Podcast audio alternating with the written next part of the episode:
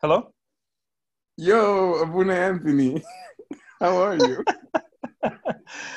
I'm good. How are you? I'm great. Imagine that. We're calling each other, and I was thinking we should record it. well, I'm so happy to hear that you're recording this conversation, Abba. I, it's Yeah. good to know when people are recording. Usually Yeah, it's the opposite. I find out they're recording much later. this is a, a two-way permission state. Yo, have you been getting a billion questions about the wrath of God and how and whether or not God's like angry at the whole world right now? yes, absolutely. Not uh, not just a billion questions, but like I've been getting challenged a lot on like how do you know and where you're getting it from, and that's not what we're hearing, and all of that good stuff. People are standing on both extremes of uh, the same spectrum. Oh, so what have you been saying to that? Like to the challenge? Um, I think I'm just encouraging people to realize that maybe the traditional definition that they've been hearing or that they've heard growing up is not the only view that the church has carried.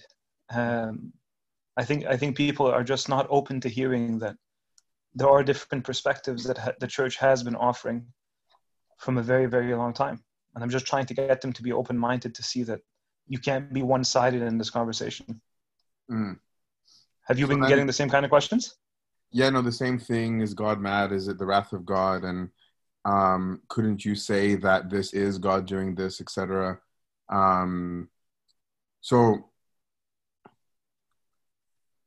so then you know what? Like, why don't we hash this out? Um, how have you understood, maybe throughout your life, as well as maybe what you've come to now, what do you understand to be the church's teaching on? God's wrath or God's punishment?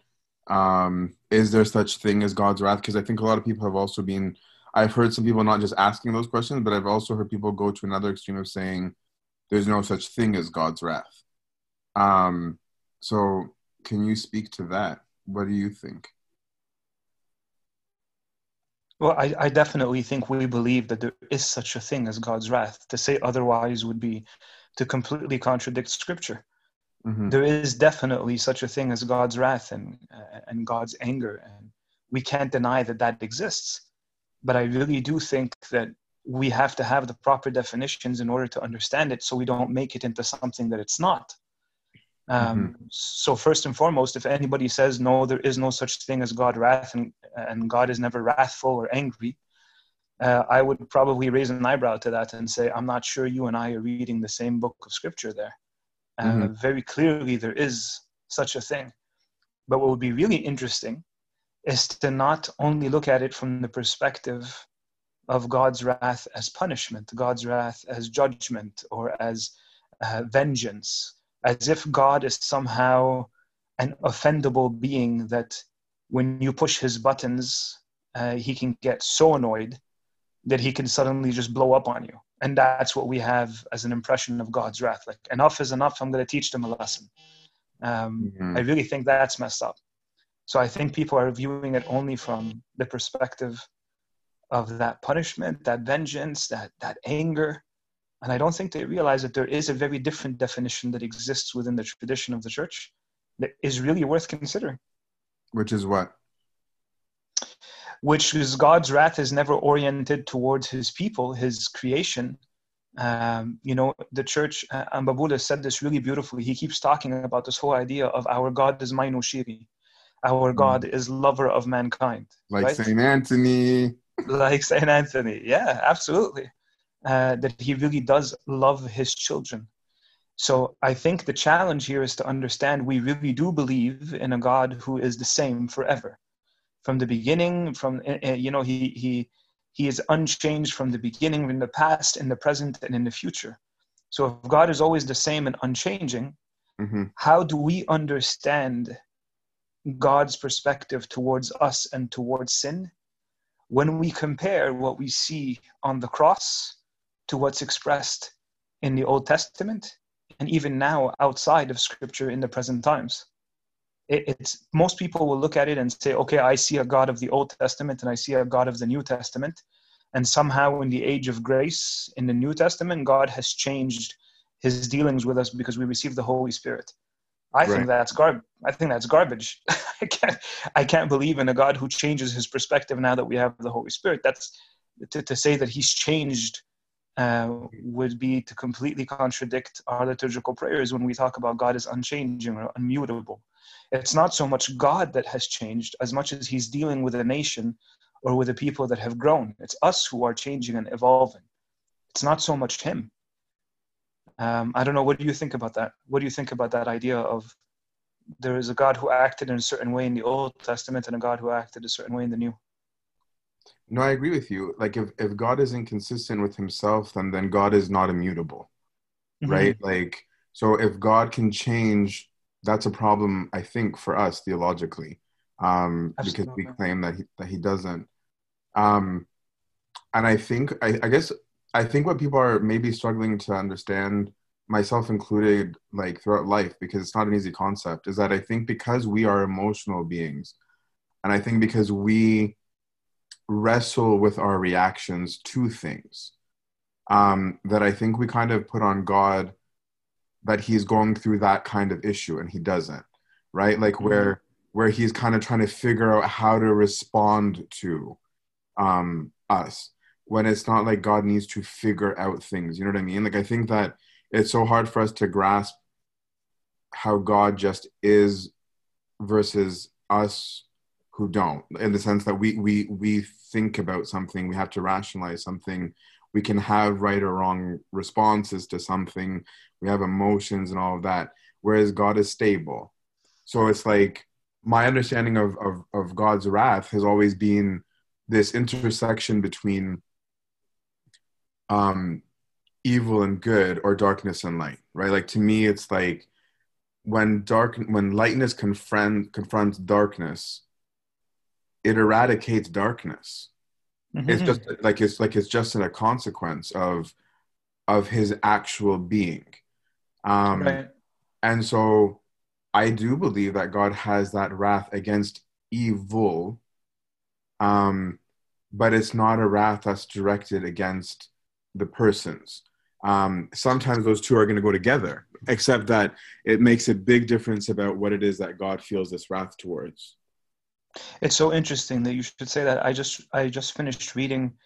Uh, forgive me, I don't have off the top of my head the exact reference, mm-hmm. um, but I, I think it was Gregory of Nazianzus, Gregory the theologian. He was talking about this whole idea of, you know, how it is that we are willing to present ourselves to physicians, who. Mm-hmm who put us through an extreme level of violence, right?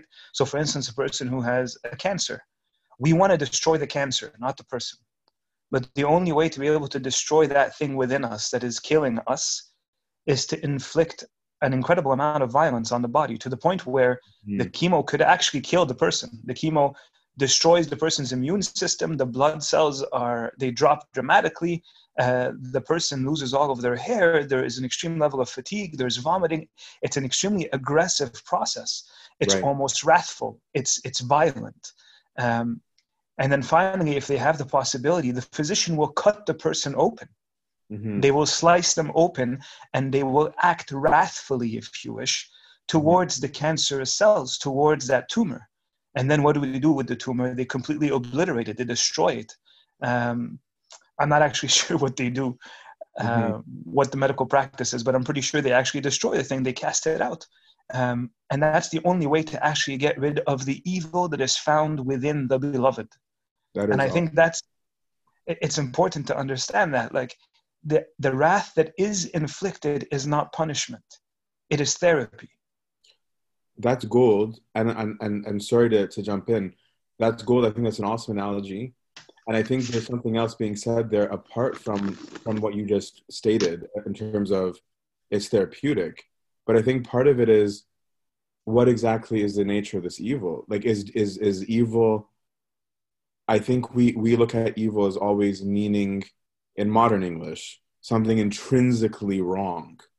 Mm-hmm. Whereas I wonder if sometimes when we use the word evil, we talk about unpleasant or discomforting or not our preference because actually this so-called evil of doing the surgery isn't isn't intrinsically evil per se you know what i mean that is very interesting it, it, it's it's you're right it has nothing to do with this whole idea of in and of itself it is evil as much as it is the consequence of again you spoke about darkness and light right mm-hmm. this whole idea of it only becomes it only becomes evil when goodness is removed from it Mm-hmm. Um, and I think what's really dangerous is to assume that when God does put us through these methods where we undergo healing, and again, when we speak of healing in this context, it's got to be understood as, um, you know, how it is that He's trying to purge humanity from uh, whether it be specific uh, ideologies or thoughts or behaviors or people. Um, you know, I, you know what comes to my mind? The, mm-hmm. the conversation between God and Abraham for Sodom and Gomorrah, right? right? Where he tells he tells his friend because Abraham was called his friend. Um, he tells him, "This is my plan, right? I'm not going to hide my thoughts from you. I'm going to tell you what I'm going to do." So he tells this to Abraham, and then the conversation takes place, which really tells you because all of us all of us seem to remember Sodom and Gomorrah as one of the pinnacle greatest examples of the wrath of God on people, right? In humanity. Mm-hmm. But take a look at the conversation that happened before it so you can understand where it's coming from. So you're not only looking at it from a one sided perspective. Abraham pleads with God and he says, God, if I find 50 people, 50 people, can I save them? And God says, Abraham, if you find 50 people, I'll save all of them. All of them. Abraham tries his luck and he says, What I if I find 40? He says, Find 40, Abraham. I'll save all of them okay god let me let me let me try a little bit more here what if i find 20 abraham if you find 20 and then finally he says what what if what if it's 10 forgive me. Just let me try. Like uh, let me see how far mm. i can push this. 10 god if i find 10 and god is willing to not inflict his so-called wrath right. if he finds 10 so what does that what does that tell you about the being that you are now identifying as wrathful? Mm-hmm. what does that tell you about I, I, this, I take no pleasure in, in, in cutting my people open and violently addressing the tumor or the canker that's destroying them. I take no pleasure in administering this kind of violence towards them. But if I must face evil, we cannot coexist, both them and I. It's incredible to see how it is that somehow when we speak of the wrath of God today, there's almost this perspective of a God who is vengeful, who's been dishonored, who has been disgraced, and he can't allow it anymore. It's almost like I stepped on his shoes and he can't take it, so he's going to wipe the floor with me now and make an example out of me because I've dishonored him in one way or another. That really doesn't make sense to me in light of, you know, the God who sent his only begotten Son and the Son crucified on the cross says, Forgive them, Father, for they know not what they do. The God who does not react to the sin of the Samaritan woman or the, or to Zacchaeus' sin, the God who is willing to choose the illiterate uh, and the tax collector to be his chosen apostles. And I don't know, it just doesn't fit together. We got to see the bigger picture when it comes to understanding what the purpose and the intent of that wrath is.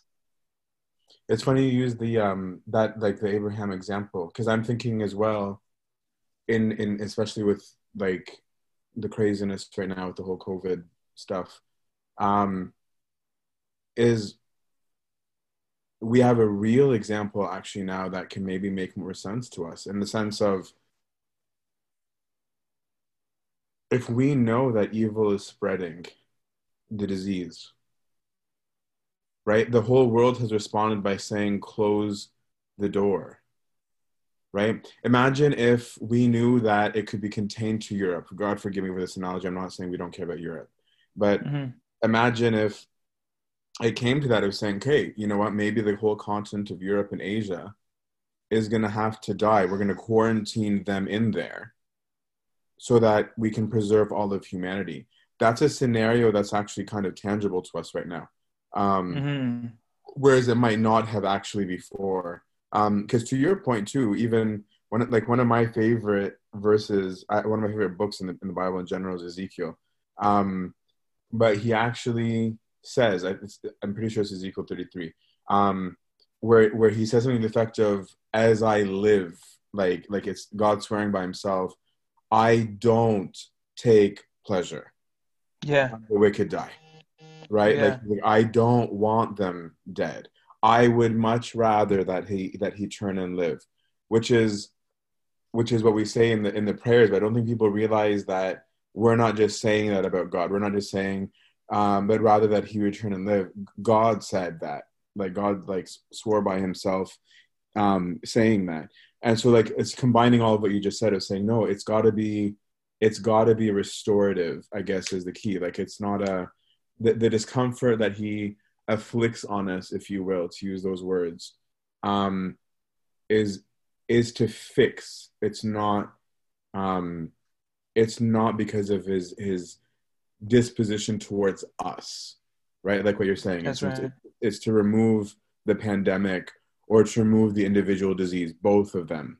Because you used an example there of because you've given two examples now. You gave surgery, which is on a personal level, right? And you gave Sodom and Gomorrah, which is on a communal level. I was saying that mm-hmm. God cares enough to fix, but what appears sometimes as the fixing we don't like. Um, so then I guess this leaves one more important question because I've been asked this a billion times. I'll ask your opinion. We're, we've been talking about right now when God is fixing what it looks like. Can we say right now that God is the one doing this, that God is doing COVID to fix us?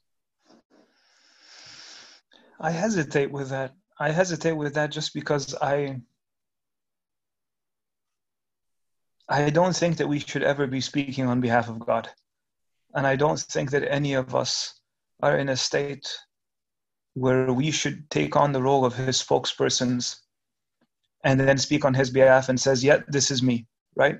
Especially in situations that we're in right now where like it's pretty blatantly clear that the COVID thing began because of an extreme level of ignorance um, when it comes to the whole you know you know the the stories that came out of the guy who ate the bat mm. um, i mean this this is stuff that the world health organizations have confirmed is supposedly the cause of all of this um, could god be using covid as a means to call on his people to repent and to turn to him absolutely that's an example to me where we threw lemons and he's going to make lemonade out of it, right? He, he's going to turn it into the best case scenario.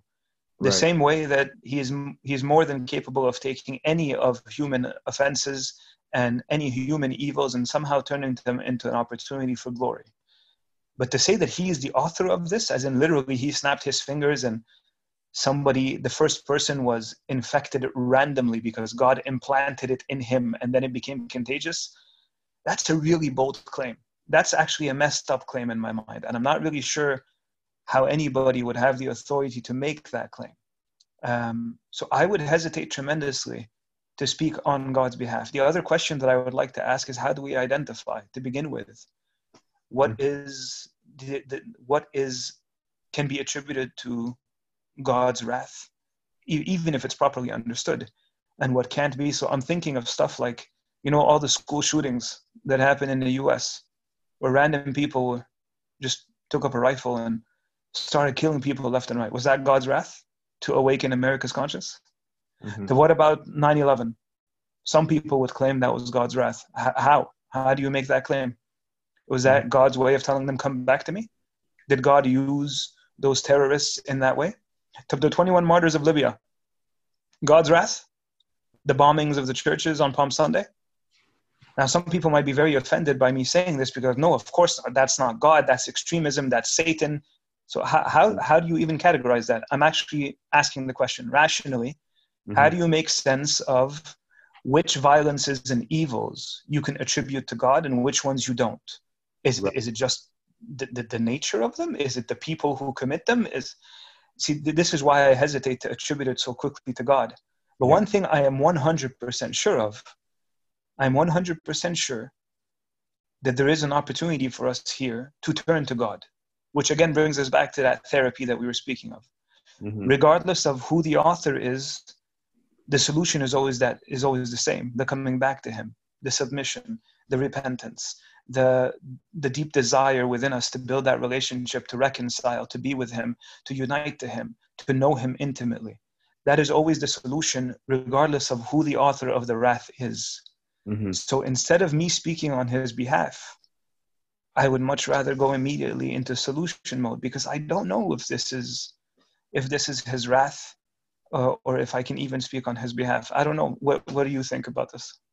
No, I agree completely. I think we have to be very careful because the gift of prophecy is a gift, right? Prophecy meaning to discern the actual word and will and meaning of God's words, of saying God is saying. That's that's that's that's a real charism. It does exist, but it's a gift, and I don't think it's safe for us to presume it.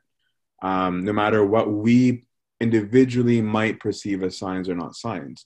Um, but take a different twist on it, I agree with everything you said, is also to look at the way the Desert Fathers taught us, right? Is to also look at it of saying, why not treat it like God let it happen on purpose, even if He didn't, right? Because I do think some people don't get that God's not the one doing everything, right? In the sense of, um, the example I've been using a lot is, okay, if we pollute the world like there's no tomorrow, we put a hole in the ozone and then the next generation all gets cancer.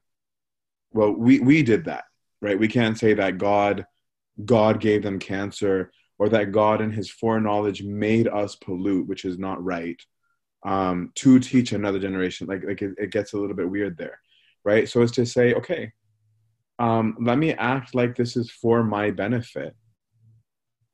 And what can i learn from that right? Mm-hmm. but i mm-hmm. think even even higher than that is the christian calling is to live the gospel always period right? No matter what the no matter what's going on around us right? Like my christian calling doesn't change whether there's pandemic or not pandemic. The exercise of my living the gospel might look different right? In the same way that a monk and a married person are both called to live the christian gospel and they're applying it in different ways in different contexts.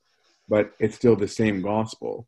It just might have a different way. The way that i mm. sacrifice for a community is different than a way is not different but it is different physically than the way spouses um, react to one another.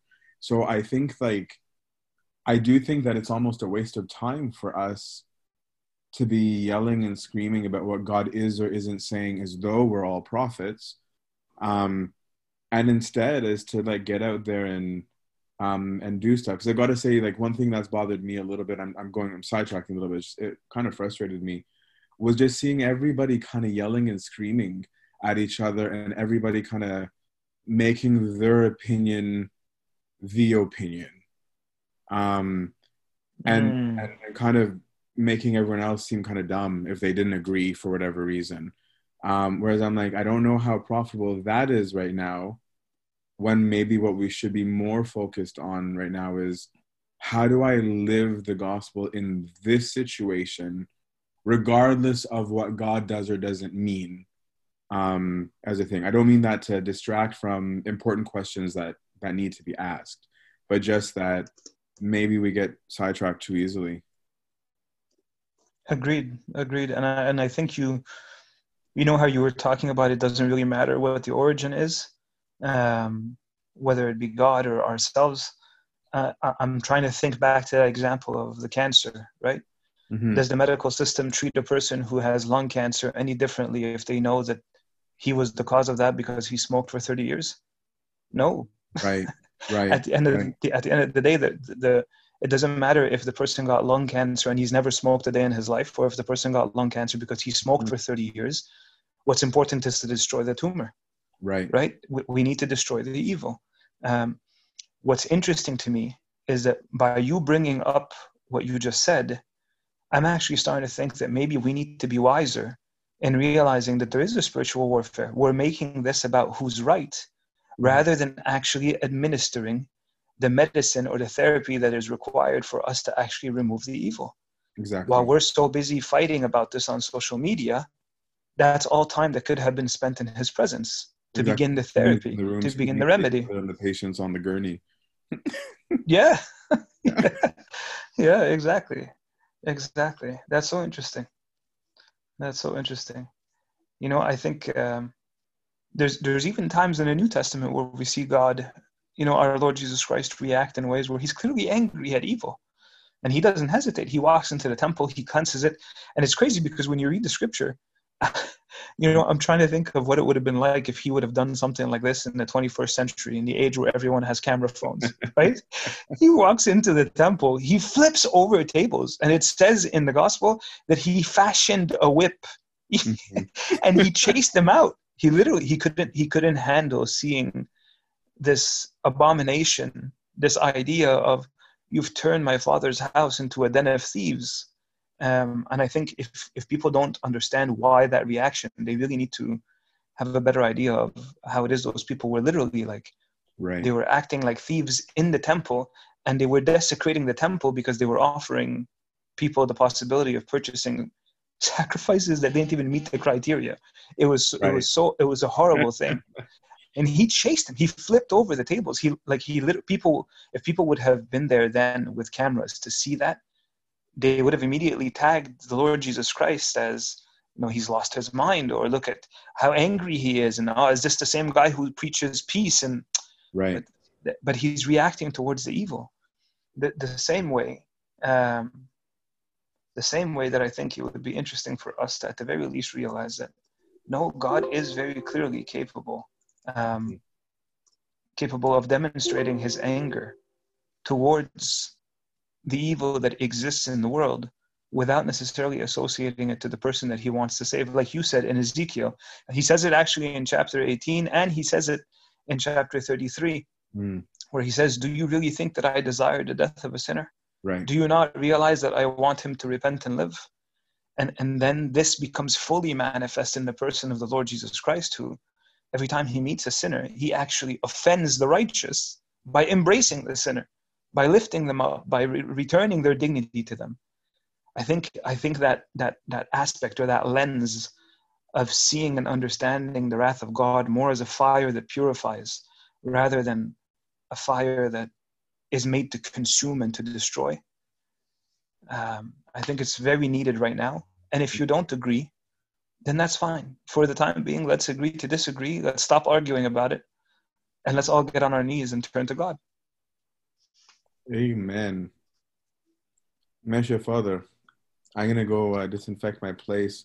Hopefully, no one leaks the phone call. yeah, try to keep try to keep it on a low. Yeah, who man. knows who might hear this? Using your hands from a six foot distance. yes, virtually greeting you there, Baba. Pray for me. Brother Mac, we keep me in your prayers. You too. Take Good care.